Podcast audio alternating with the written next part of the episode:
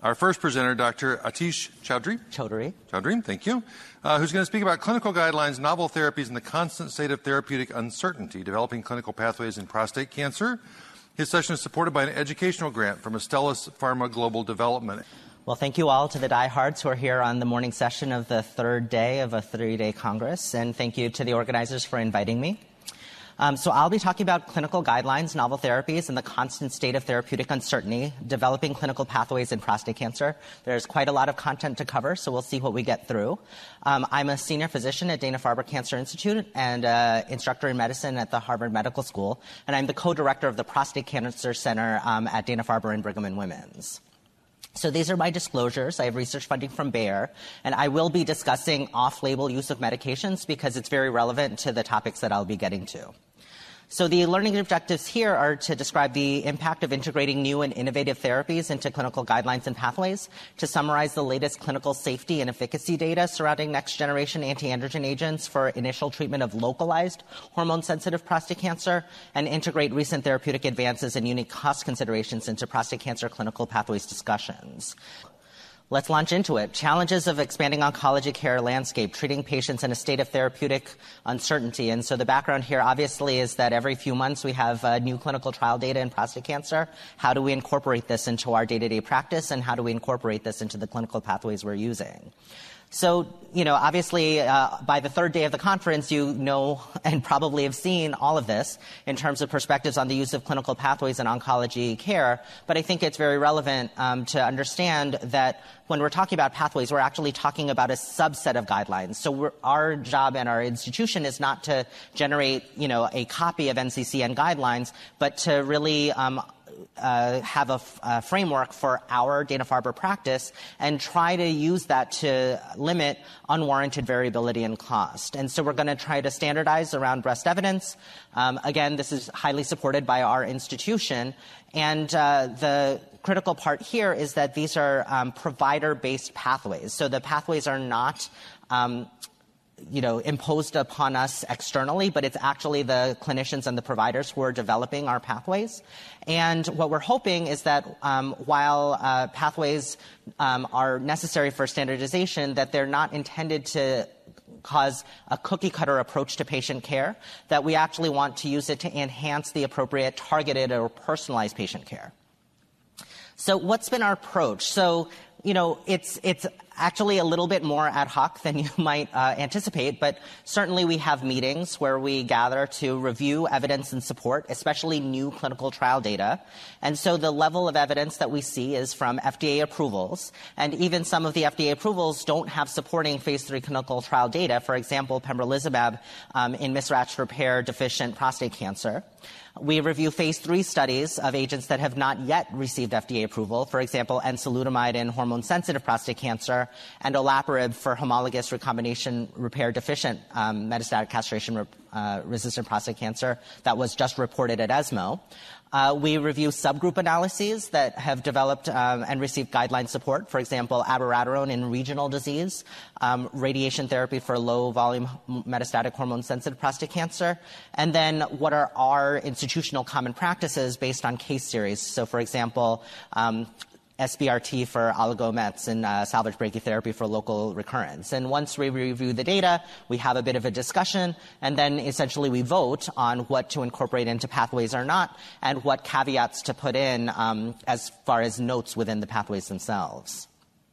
So you know, what are some concerns about uh, clinical pathways in terms of uh, bringing them out to patient care? One of the concerns is, does it limit patient treatment options?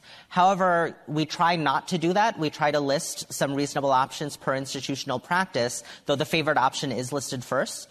Usually there's a multiplicity of options and it allows some clinical judgment and patient preference considerations. For example, we say candidate four as a, you know, to decide between surgery and radiation and we're not very prescriptive prescriptive about what candidacy for really means. And we have some intentionally loose definitions built in to allow for clinical judgment. For example, the term metastatic is not defined in a very narrow way. So is it really by conventional imaging, novel imaging? Does it include regional only disease? You know, we leave that up to the clinician. And right now at Dana-Farber, and again, I, um, there's not currently a financial disincentive to, for providers for off pathway treatment. So as far as cost considerations, you know, we as faculty are not really performing a formal evaluation of cost versus quality adjusted life year, but we're hoping that by implementing pathways, we, expo- we avoid expensive treatments outside of their indications. So for example, um, Sipuleucel T would not be indicated for metastatic hormone sensitive prostate cancer or non metastatic castration resistant prostate cancer. Pembrolizumab would not be favored in non biomarker selected patients. We wouldn't use one of these novel antiandrogens as purely adjuvant therapy after local therapy. And we wouldn't use um, the Xgeva or Zometa doses of the bone anti resorptive agents in hormone sensitive prostate cancer. But certainly in the pathways, we do recommend the osteoporosis prevention dosing for patients on ADT. So, what is the prevalence and economic burden of prostate cancer? So, as uh, these are the cancer uh, stat facts from uh, 2019 from um, the cancer.gov website, and the estimated new cases in 2019 is 174,000, and that's about 10% of all new cancer cases. The estimated deaths in 2019 is about 31,000, so the vast majority of patients who uh, are diagnosed with prostate cancer will not die of their disease. However, um, between 2004 and 2014, the age-adjusted incidence of newly diagnosed metastatic prostate cancer increased from 1.9 to 2.4 cases per 100,000. And, much of this might be related to the U.S. Preventative Services Task Force recommendations against PSA screening um, from their guidelines back in 2007. And over the past three years, again, this is not on the graph, the estimates of prostate cancer deaths from this website has actually been increasing. So in 2017, 2017, it was almost 27,000, 2018, 29,000, and 2019, more than 31,000. So the, uh, there's an increasing number of patients who are dying of prostate cancer over the last few years. And so, again, as patients are diagnosed in the metastatic state and they're not going to be cured of their cancer uh, by local therapy, the costs of cancer care um, is going to increase by chronic treatment of their metastatic disease. And so this is part of a larger picture that costs of cancer care are going to rise dramatically this decade and projected to reach over $173 billion by next year.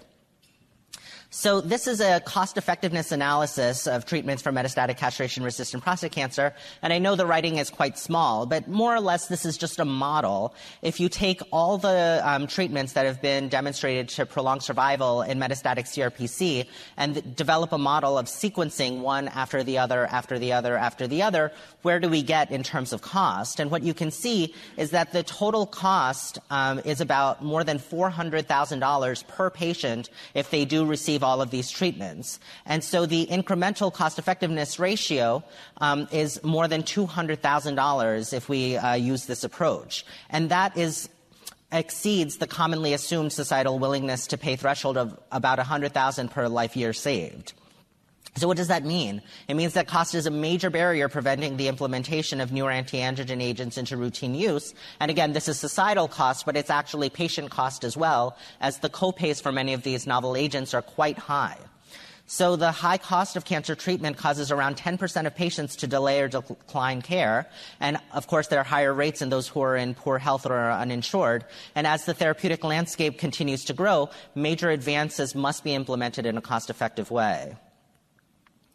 So, how about disease diversity and treatment challenges? So, um, I'll um, go through this quickly. Obviously, there have been many new approvals over the past couple of years uh, in prostate cancer, and they fall in different areas in the prostate cancer landscape. So there's been several new approvals in non-metastatic CRPC, uh, we've had some approvals in metastatic hormone sensitive prostate cancer. Um, the treatment options in first line metastatic CRPC have not really changed much recently, but in refractory MCRPC, we're seeing some new data around PARP inhibitors in HR deficient patients and pembrolizumab in mismatch repair patients.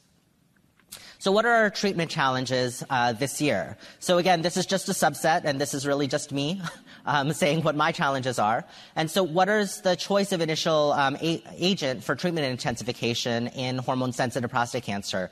Um, now that we have docetaxel, abiraterone, apalutamide all approved, and enzalutamide is, is about to, um, what's the role for combination or sequential treatment? What's the role of local therapy or focal therapy um, in local or oligometastatic disease? And can we actually stop treatments uh, in some of these patients if they achieve a good response?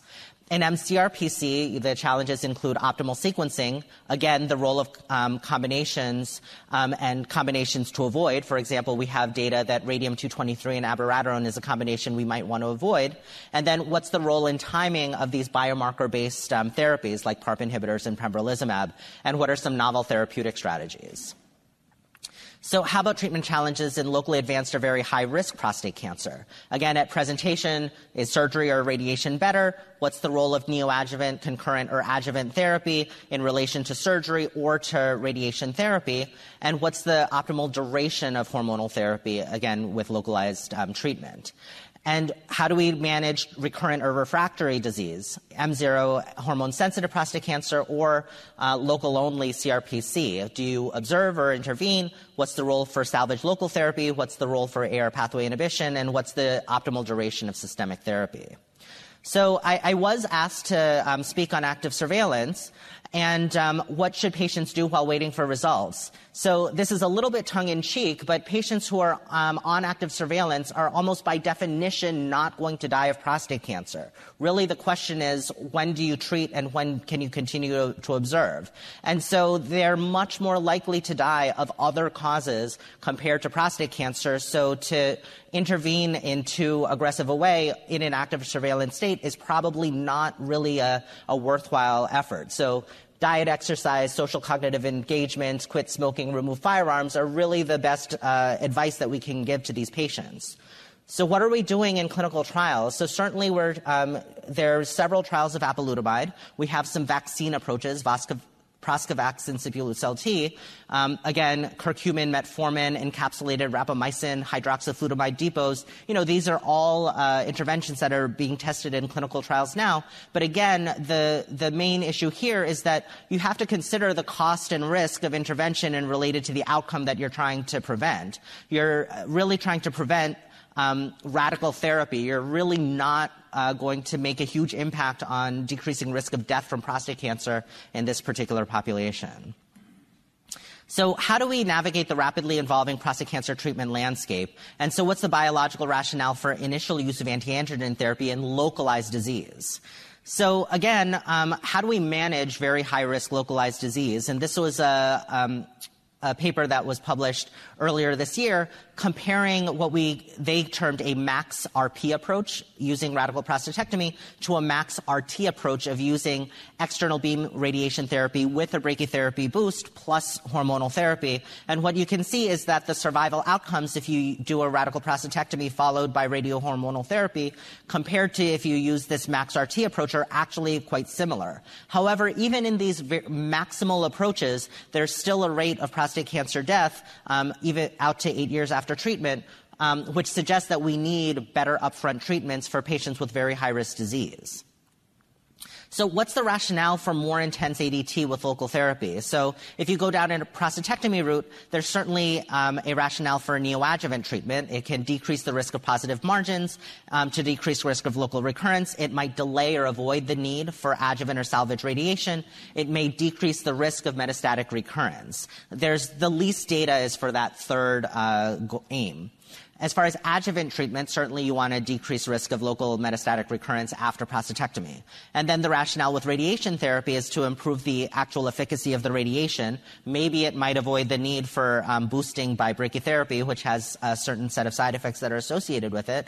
And then adjuvant treatment might decrease the risk of local metastatic recurrence.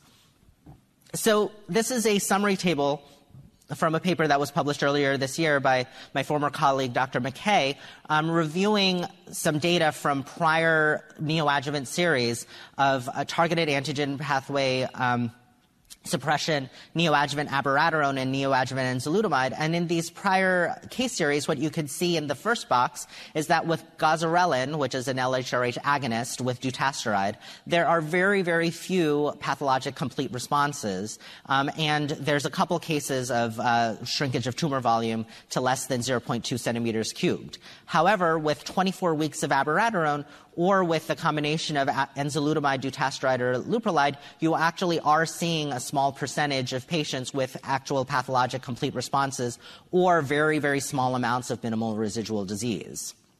And so the data from this paper, um, again, this is a very busy slide, and we won't go through it in, in uh, detail, where they um, compared enzalutamide plus leuprolide plus abiraterone prednisone with enzalutamide plus uh, leuprolide. Um, what you can see is that, um, and what I boxed, is that a lot of the pathologic staging was much improved compared to what this population of patients would be expected to be seen um, at the time of prostatectomy, particularly in comparison to what would be predicted by Memorial Sloan Kettering nomograms. And in particular, the positive uh, surgical margin rate was um, 12% and 18% in this uh, in these two cohorts. Again, which is much smaller than might be expected in this very high risk population.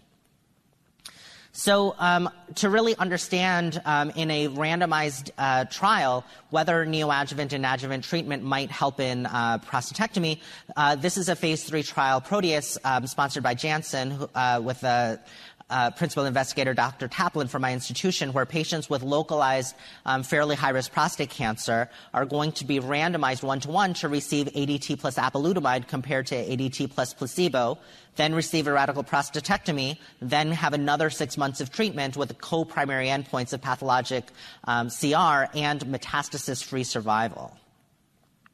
So, how about with radiation therapy? So, we have some um, data on abiraterone and enzalutamide um, from previous studies, and then we have some ongoing phase three studies of these three agents. And so, um, in two phase two trials of uh, abiraterone with uh, radiation therapy, uh, there certainly were. Uh, um, a very small number of biochemical relapses in this patient population. So again, with enzalutamide in the phase two uh, population, um, that has not yet been reported. Uh, but we're again anxiously awaiting the phase two result. But certainly the phase three study, where 24 months of enzalutamide plus ADT is being compared against six months of bicalutamide with 24 months of ADT, um, is going to tell us uh, with much more confidence whether enzalutamide helps this very high risk population.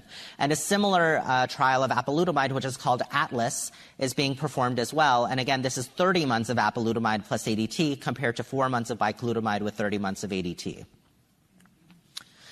So, um, how about uh, abiraterone in a more sort of locally advanced kind of population. So um, this is data that you may be aware of, uh, which is from the STAMPEDE study, where patients are being randomized to a standard of care approach, which is ADT alone, and a variety of different arms are uh, accruing simultaneously. So this is the study where docetaxel was added to ADT, abiraterone was added to ADT, local radiation therapy was added to ADT, and then you can look at all of those comparisons comparisons more or less simultaneously compared to ADT alone.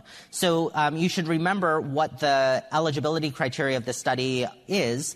Um, so it's newly diagnosed prostate cancer, any of metastatic node positive or um, high risk localized disease defined as greater than equal to two of stage T3 or T4, PSA greater than 40, or Gleason 8 to 10.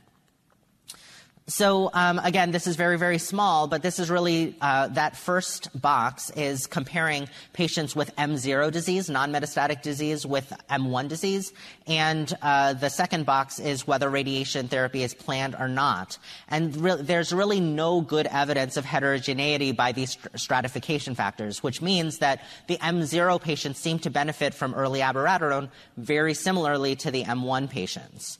And so a um, dedicated analysis of the M0 patients was presented at ESMO a couple years ago.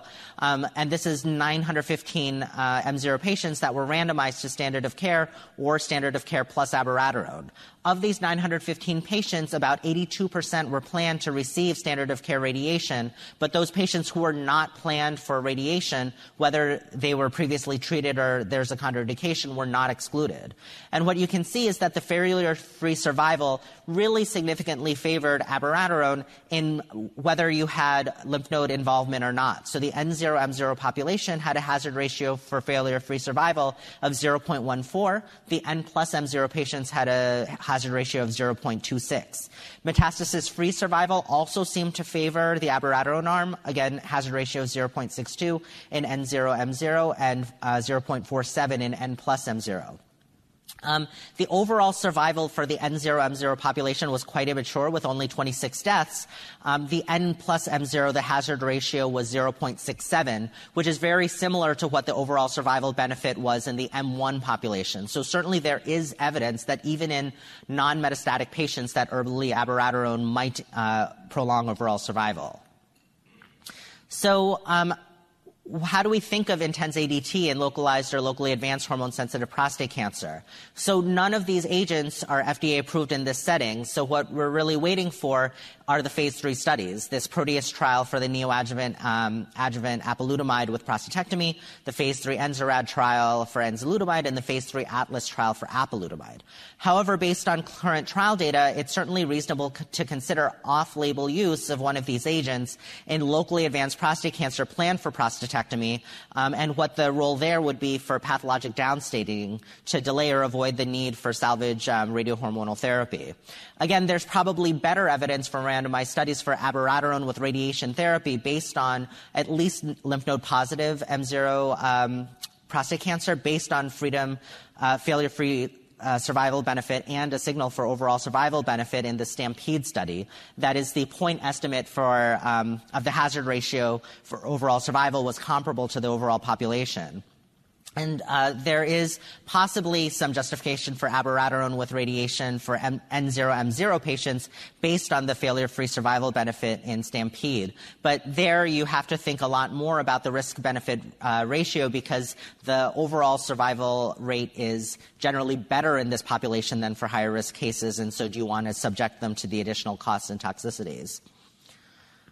So, um, how about uh, adverse event profiles and management of side effects? So, this is all, all something tricky um, that we all manage in our in our day to day lives. And so, uh, I was asked to talk a little bit about this today.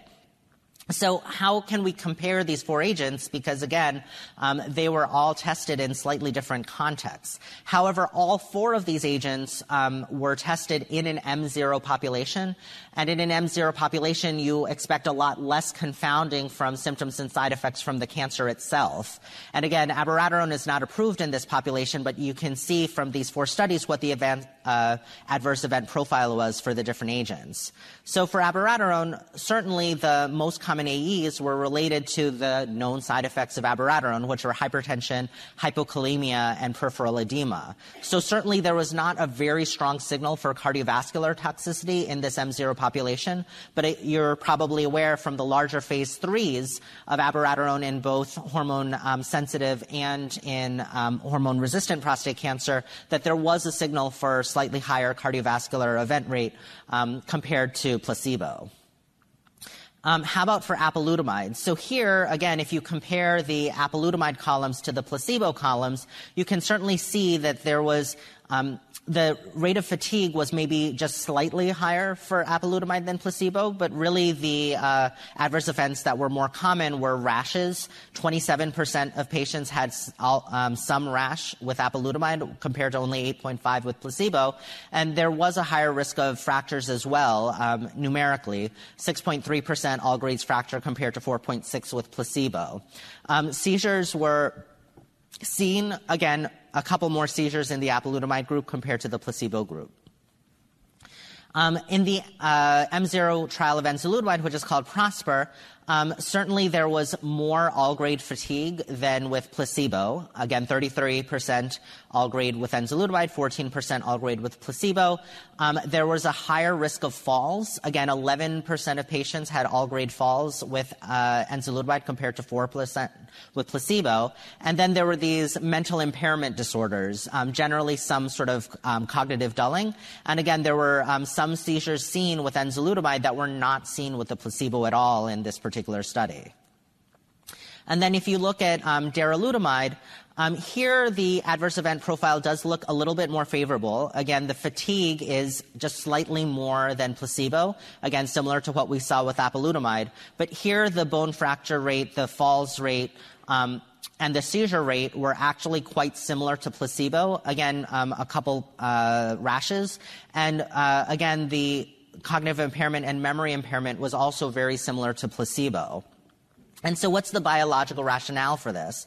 It turns out that darolutamide has actually much less CNS penetration than enzalutamide or apalutamide. And so this was a study that was reported um, earlier this year at GU ASCO um, looking at in vivo tissue distribution data in rats. And what you can see is that the CNS penetration of apalutamide is about twofold lower than for enzalutamide. However, the CNS penetration of darolutamide is around 46-fold lower than for enzalutamide and about 26-fold uh, lower than for apalutamide.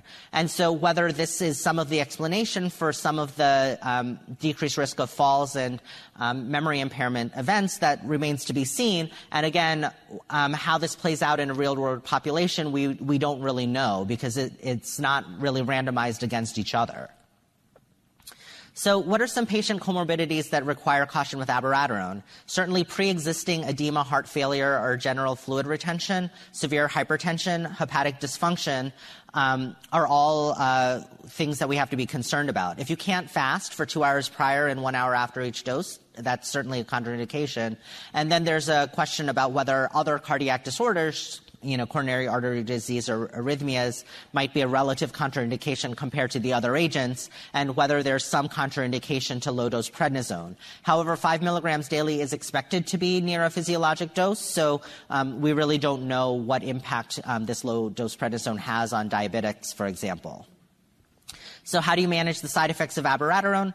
Um, certainly, we hold the drug if there's isolated transaminitis greater than five times the upper limit of normal, and you can resume when the transaminases are all less than 2.5 times the upper limit of normal. What this means is that we tolerate um, some degree of um, transaminitis in patients receiving abiraterone. This is unlikely to really uh, lead to permanent liver damage.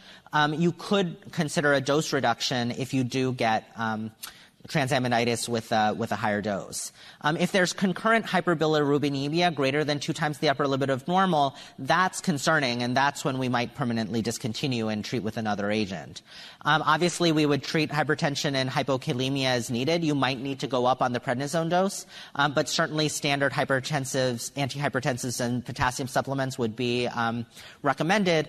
Um, the mineralocorticoid antagonists, something like eplerenone, work, but they are more expensive and not usually needed.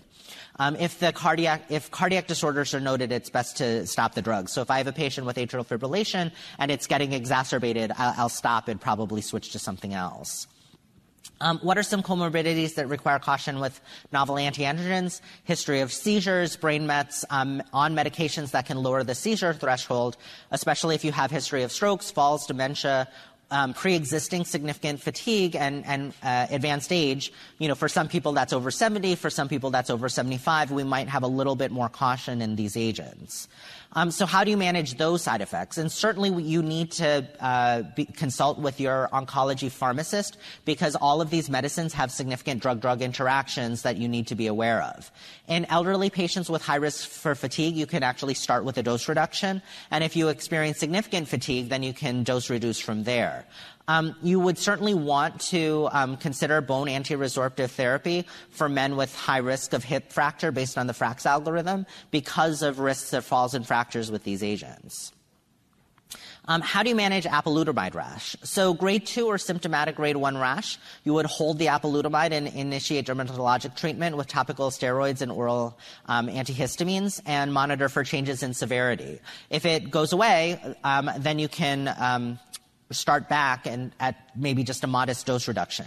For a real grade 3 rash, you'll probably need topical steroids and antihistamines and you might consider a short course of oral steroids. If it's not improved after a couple weeks, they'll have to be referred to dermatology. Um, and again, if they have a grade 3 rash, um, you could consider reinitiation at a dose reduction. You might want to start at a 50% dose reduction and go up from there. Um, but if the rash is not resolved to better than, than grade 1 um, by 28 days, then you should discontinue.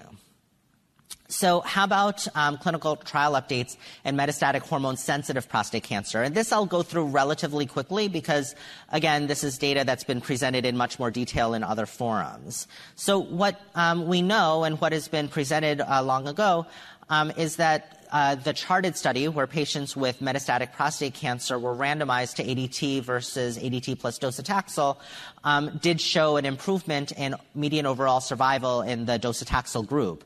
Um, and one of the stratification factors was extent of metastases defined as high volume or low volume. And high volume was presence of visceral metastases or greater than or equal to four bone lesions with at least one beyond the vertebral bodies and pelvis.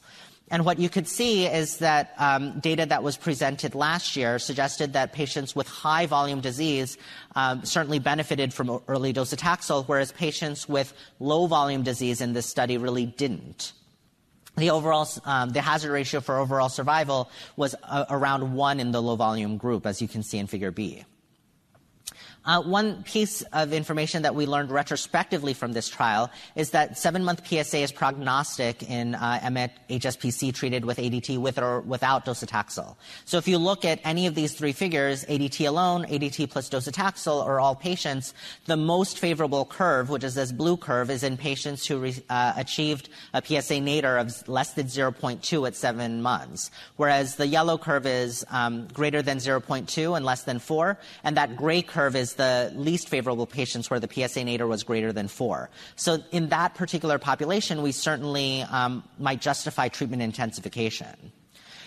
So again, there was another study of ADT plus docetaxel compared to ADT alone, and this is again split out by volume status retrospectively, and you could can see that ADT plus docetaxel seem to provide a survival ben- benefit to patients with high volume disease. Again, that's the left panel compared to patients with low volume disease in the right panel. So what was just presented um, uh, at ESMO a few days ago was that uh, from the Stampede study, where they also broke out by high volume versus uh, low volume disease. Here, they did not see um, any particular uh, difference in terms of benefit of early docetaxel in low volume versus high volume. So, why is there a difference? Um, to be honest, we don't really know. But the hypothesis is that more patients in Stampede actually had de novo um, metastatic disease, whereas in the GETUG AFU 15 trials and in the started trial, CHAARTED trials, more of the low volume patients had received prior local therapy. And we know from other data that patients who've received prior local therapy overall have an um, improved overall survival compared to patients who've never received prior local therapy. So that's one hypothesis.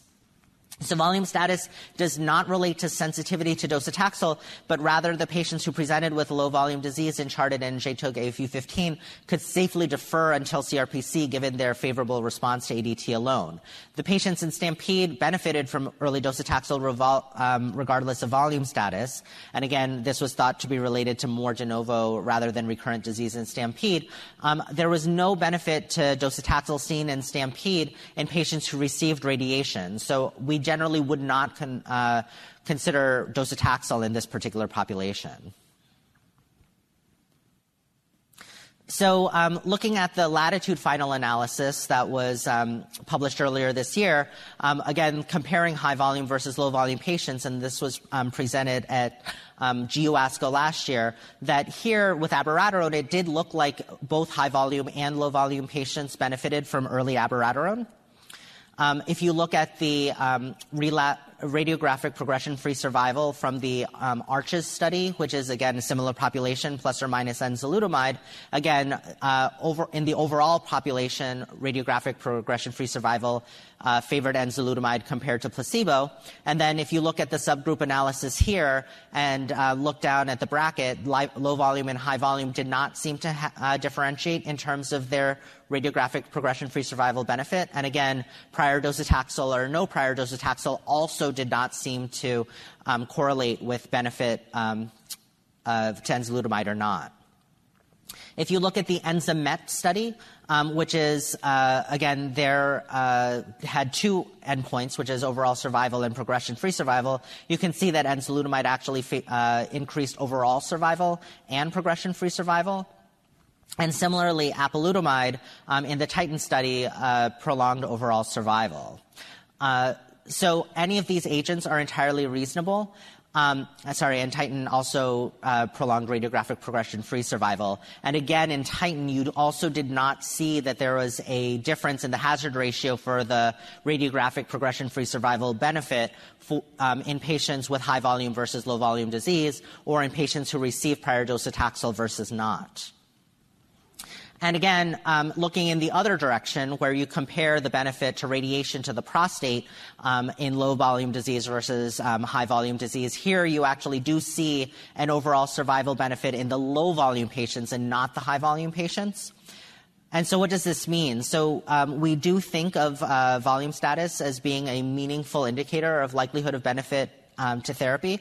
If you have low volume disease, then you, you might consider docetaxel if it's a de novo presentation, or abiraterone, or apalutamide, or enzalutamide, and you would also consider radiation therapy to the prostate. With high volume disease, you would more likely favor um, docetaxel again, or abiraterone, or apalutamide, or enzalutamide. Here, um, radiation to the prostate has not demonstrated an overall survival advantage.